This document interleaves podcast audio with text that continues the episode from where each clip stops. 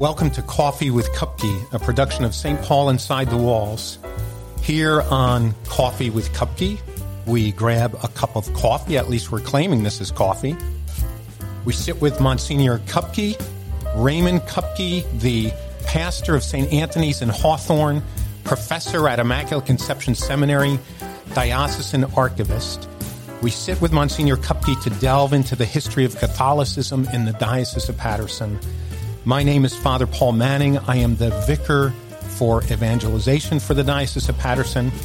And here I am with Monsignor Kupke. So grab your cup of coffee and let's jump right in. I'm going to take a sip. So, uh, our last episode ended with Dean McNulty in You brought a shillelagh. the bar. And so uh, we showed a picture on that episode, but I brought an actual honest to goodness shillelagh, uh, just because I thought I should do it in honor of Dean McNulty. He would be happy. Yeah. So it's, I found out shillelaghs are made from the blackthorn, uh, because the wood is sturdy and takes a polish. And the knob on the end is also a cudgel, if necessary, a club. So But the dean would use that to clear an entire bar of glasses. He was very good at it. Yeah, he must have been. He would have been a good baseball player. Yeah. So uh, we are moving into chapter five of your book, Monsignor Kupke, and it's called "From Every Nation on Earth," dealing with the years 1880 to 1920, and we can't go into all the details because it, there are a lot No? of details. No. uh, but we're going to talk about the, the various nationalities that uh, came to make up the Diocese of Paterson.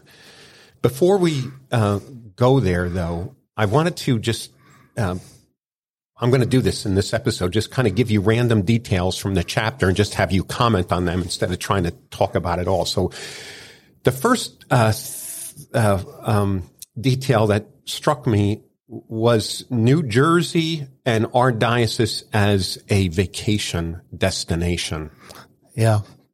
I mentioned this to Bishop Sweeney the other day because he had been up at St. Christopher's and we were talking about St. Christopher's. And I said to him, you know, it's called that because his feast day is in July. And originally they never thought that would be anything more than just a summer lake mission. And it's an offshoot of Notre Dame and Cedar Knolls, which also started as a summer vacation. Wow. Yeah. And um, uh, you mentioned that Lake, lake Hopatcong is a man-made lake. Yeah. And most of the New Jersey lakes are. Okay. Greenwood Lake is not. That's natural. And I think Green Pond, I think, is natural, but most of the others are man made. And Lake Hopatcong was made specifically to to feed the Morris Canal. Yes, because it's midway on the canal and it's at the highest point on the canal. So they could send water both east and west to keep the level of the canal steady from Lake Hopatcong.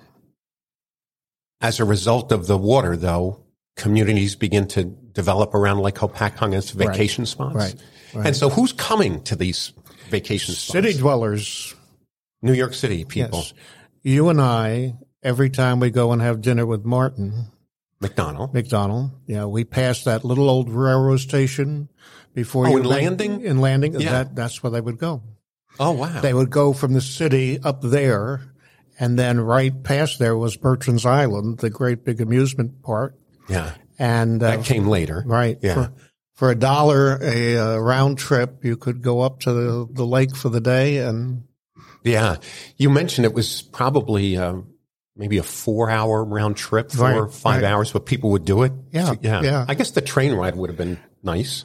Well, you know, sometimes on a busy day in the summer today, a trip to the shore is just as bad. Oh, that's true. Yeah. Yeah. And, and, um, really, this is 18, the late 1800s, but suburbs are developing. Is this the development of suburbs? I don't think they used that term then, but certainly like around Paterson, Hawthorne, Totowa, you know, they're beginning to spread out. Be these regi- residential communities outside of the city. People Yeah. people are beginning to move up out of the city and spill over into the more healthful climates. You know. Yeah. Okay. Um,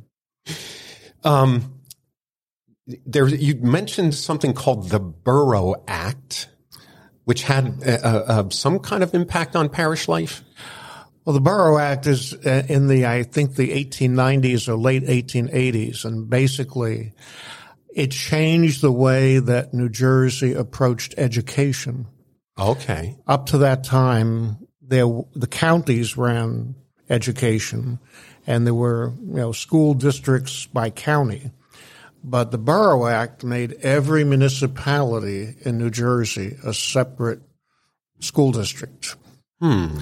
So this encouraged the more built up areas of the older townships because they had different interests than the rest of the township. Like you can imagine, you know, Rockaway Borough, for example, they wanted streetlights, they wanted sidewalks, and the people in Hibernia and, Yeah, had no Lake interest. Telma had no desire for that at all. So they would break off and incorporate themselves as a separate borough And then have responsibility for the schools. for the school, right? Huh, interesting. Yeah.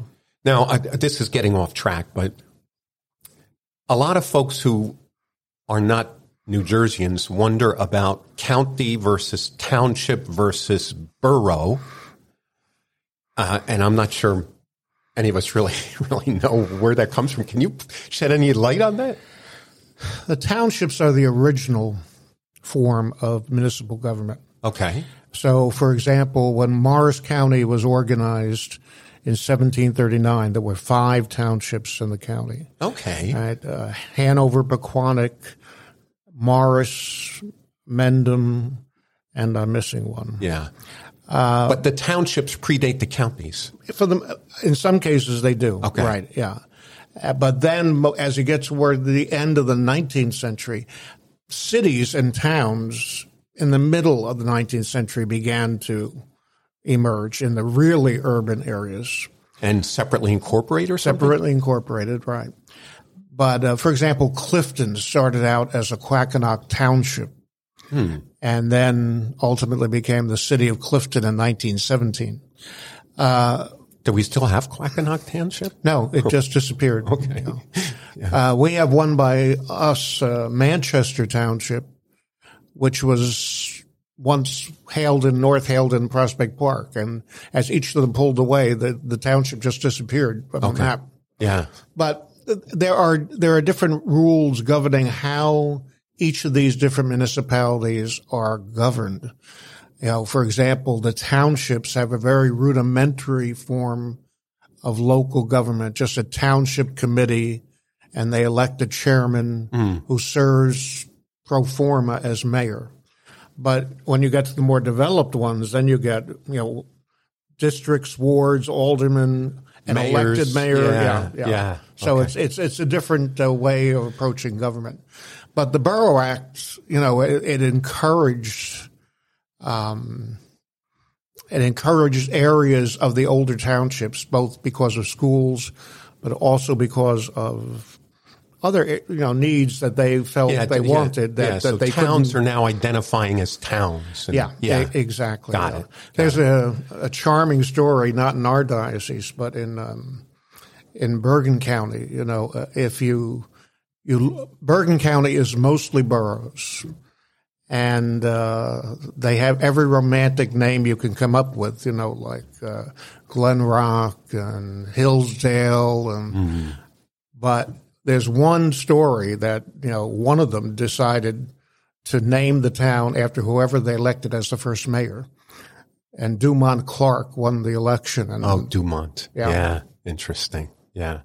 Well, that, that, uh, clarifies some things for me because, I, I, you know, I, I've lived in other states where the county, uh, seems to take much more responsibility and wield uh, more power than the towns or townships. In our case, very often it's the township that, that is, um, more Municipa- influential in the, the municipality, Yeah. yeah, Yeah. yes. Okay. Yeah. Thanks for that. Yeah.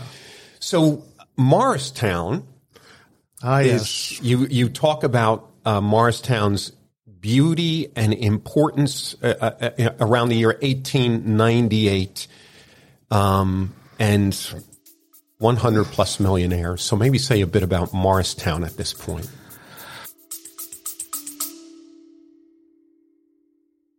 Hello, this is Bishop Kevin Sweeney of the Diocese of Paterson, and I have a new podcast called Beyond the Beacon.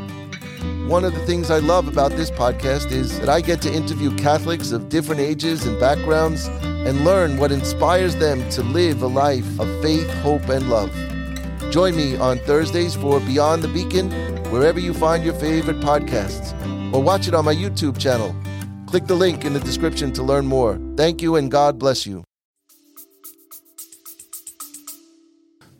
Morristown is at kind of the end of the train line coming out of New York City. Okay. So it was an easy commute, and people could build sizable homes, you know, mansions, really estates. You know, Morristown has always had a, certain cachet uh, in that respect. Um, it's it's always been a desirable place, but the train line made it really uh, very desirable. Mm. So you know, as you're you're you're located on Madison Avenue, as you look at Madison Avenue, there are still the remnants of some of these beautiful homes, including St. Paul and yeah, Walls. Yeah. But certainly uh, the main building at Delbarton, uh, the main building at uh, Loyola House of Retreats, the main building at Villa Walsh Academy. Yes. You know, these were all once mansions yeah. that individual people lived in. And the biggest is Fairleigh Dickinson. Yes. So that's uh, um, FDU's um, administrative right. building now. Right. And that um, was designed by Olmsted. Yes. Who also designed, I found out, Central, Central Park. Park. Yeah. yeah. So that's pretty amazing. It, it feels like it a little bit when you drive through there. Yeah. Um, you mentioned that uh, some some uh, millionaires built thirty room cottages, right? so, yeah. I wonder if this would have been a cottage, right? Yeah, yeah. probably. Yeah, they probably they may have had a city, you know, pied a terre, you know, a, a twelve room something or other on Fifth Avenue, but out here they could uh, spread out, spread out. Yeah. yeah. Wow. Enjoy the country air. So this chapter speaks about the immigrant impact on the church in our diocese, and I was I was thinking um, we're going to hopefully talk a little bit about it, but I was thinking there's a lot of parallels with today. In that's, 1910, that's because immigration has not stopped. Yeah, and in 1910, only 40 percent of the state population was native. That means both parents coming, having been born in this this country. That's a pretty amazing statistic. Yeah. Yeah. When I um, I surveyed the records of the cathedral and St. Vincent. When I was writing the history that you're using, I uh, surveyed the records, the baptismal and funeral records and marriage records for the cathedral and St. Vincent's. I don't know how you had time to do all this.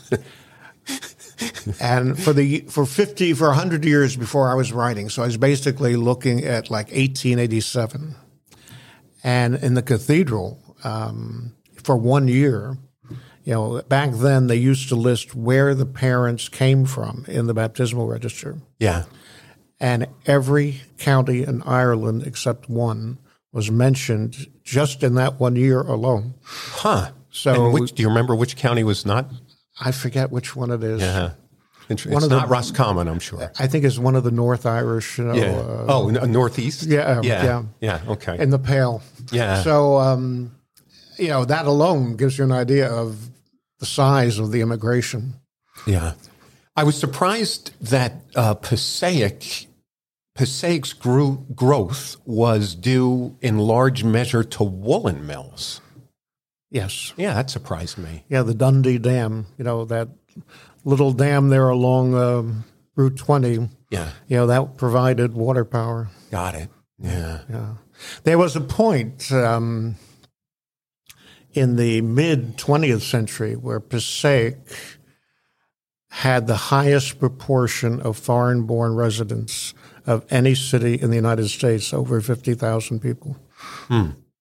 So a lot, a lot of this immigration, uh, people were coming to work in the woolen mills. Yes. Right, And the and- woolen mills in Passaic, the silk mills in Paterson. Okay. Yeah. Yeah. Which produced some interesting migration. For example, um, the oldest parish in Clifton of the eight parishes in the city is Sacred Heart, the Italian parish, okay. and formed originally to serve northern Italians as opposed to all the other Italian parishes in New Jersey. um, they formed northern Italians who were coming over as skilled workers in the in the in the woolen mills. you know. Yeah. When we get when we get to the Italians, we're going to talk about the difference between northern and southern Italians in in this country. Um, the national. So I'm assuming this is the rise of national parishes. Yes, Is that an American phenomenon? mostly yes. Yeah. So maybe say a little bit about national parishes. The American bishops did not want to do this. Um, they were pretty much opposed to this. Well, the Americanists, the Americanists, right, were Yes. opposed to this. Yeah. we're, okay. because rightfully, you know, ultimately in in the long term perspective, they figured that this was going to be a, a uh, unnecessary multiplication of buildings in a small area, Interesting, you know, because and, that's the way it um, pans yeah. out. Yeah. which we are seeing now. You know, Yeah. I mean, we in the Paterson diocese are lucky because our two principal cities, Paterson and Passaic, uh, thanks to Latino immigration, have remained heavily Catholic. But, Yeah. Uh, there are other cities in the state, like like Camden or Trenton, where they have enormous church buildings within blocks of each other that Yes. are all empty, you know, because the ethnic group has moved on. So uh, some American bishops are not crazy about this, and I think we mentioned last time that they were afraid it, would ghettoize the the, Yes. the ethnic populations. But and also um, a little uh, jingoism here. They were afraid that it would retard the immigrants from learning English as Hmm. quickly as possible. yeah, but there's a counter movement that says we should do this. Yes, that that that the American bishops are lazy and and are. Um, not living up to their responsibility because they're not taking care of the pastoral needs of the new groups coming in. Okay. Um, and it's interesting because this is an era. We're not talking about liturgy here.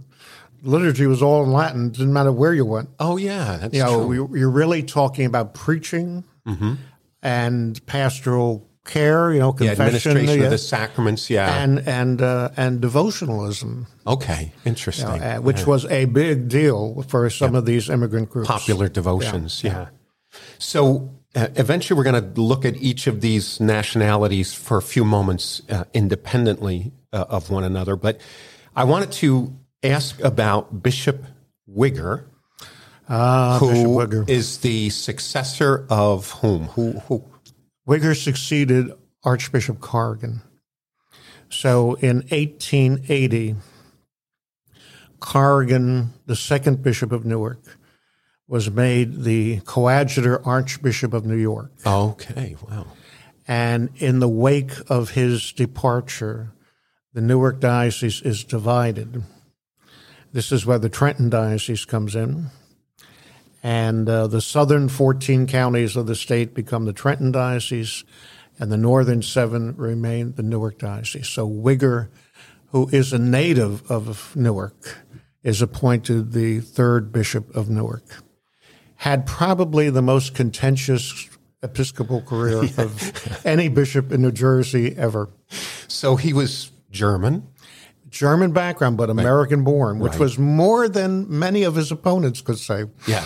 And he studied in Europe, apparently. Yes, yeah, he was uh, he was studied in Genoa at uh, a seminary that uh, I, I don't even know if it still exists, the Brignole Sale Seminary, but at that time it was a common place to send American students. Okay. Uh, kind of like uh, Louvain, the North American. Yeah, Uh, yeah, uh, uh, the North American is in Rome and Louvain. Corrigan, his predecessor, was one of the original class at the North American College, Okay. and the first NAC alumnus to be ordained a bishop. Oh, interesting. So you're going to be surprised, I'm sure, to find out that uh, Father Wigger, before he was bishop, had a stint at St. Vincent's in Madison, right? Two, Two stints. two stints.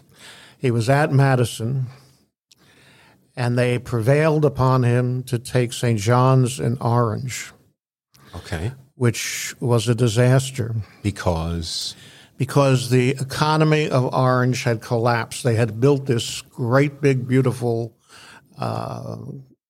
edifice. neo Gothic uh, brownstone church. It's still still there, beautiful building. And um, then the hatting industry in the Oranges collapsed as soon as they built it, and the pastor had signed on to what they call a revolving debt, which oh. increased every year that you didn't pay on it. oh, So this was a financial disaster. It's the only time in New Jersey that they actually took up a collection in every church in the state trying to save this one place from financial from from a sheriff sale. and it did, did it work? It did, but so they sent Wigger down to St. John's Orange, and it was it was so overwhelming that after a year he asked out and went back to Madison again. And uh, at some point, I think he calls himself a country pastor. Right. That's yeah. not what the people who were opposed to him called him, though. They said he was a failure and couldn't stand the heat of the day. Yeah. And, you know, an ivory tower academic. They, Oh, they, yeah. They had every kind of, um, and Wigger was linguistically somewhat uh, astute, so he could preach in English, German, Italian, and Dutch Yes. Yeah. but the people opposed to him hated it when he did that. You know, Yeah. they felt he was Because they were Americanists. right. Yeah. right, yeah. yeah. So, um, Wigger suspended more priests in his 20 years as Bishop of Newark than all of his predecessors combined. Wow. Well, in our next episode, we're going to uh, speak briefly about the way Wigger became bishop because that's an interesting story. And then we're going to start looking at um, the waves of immigration from different nations.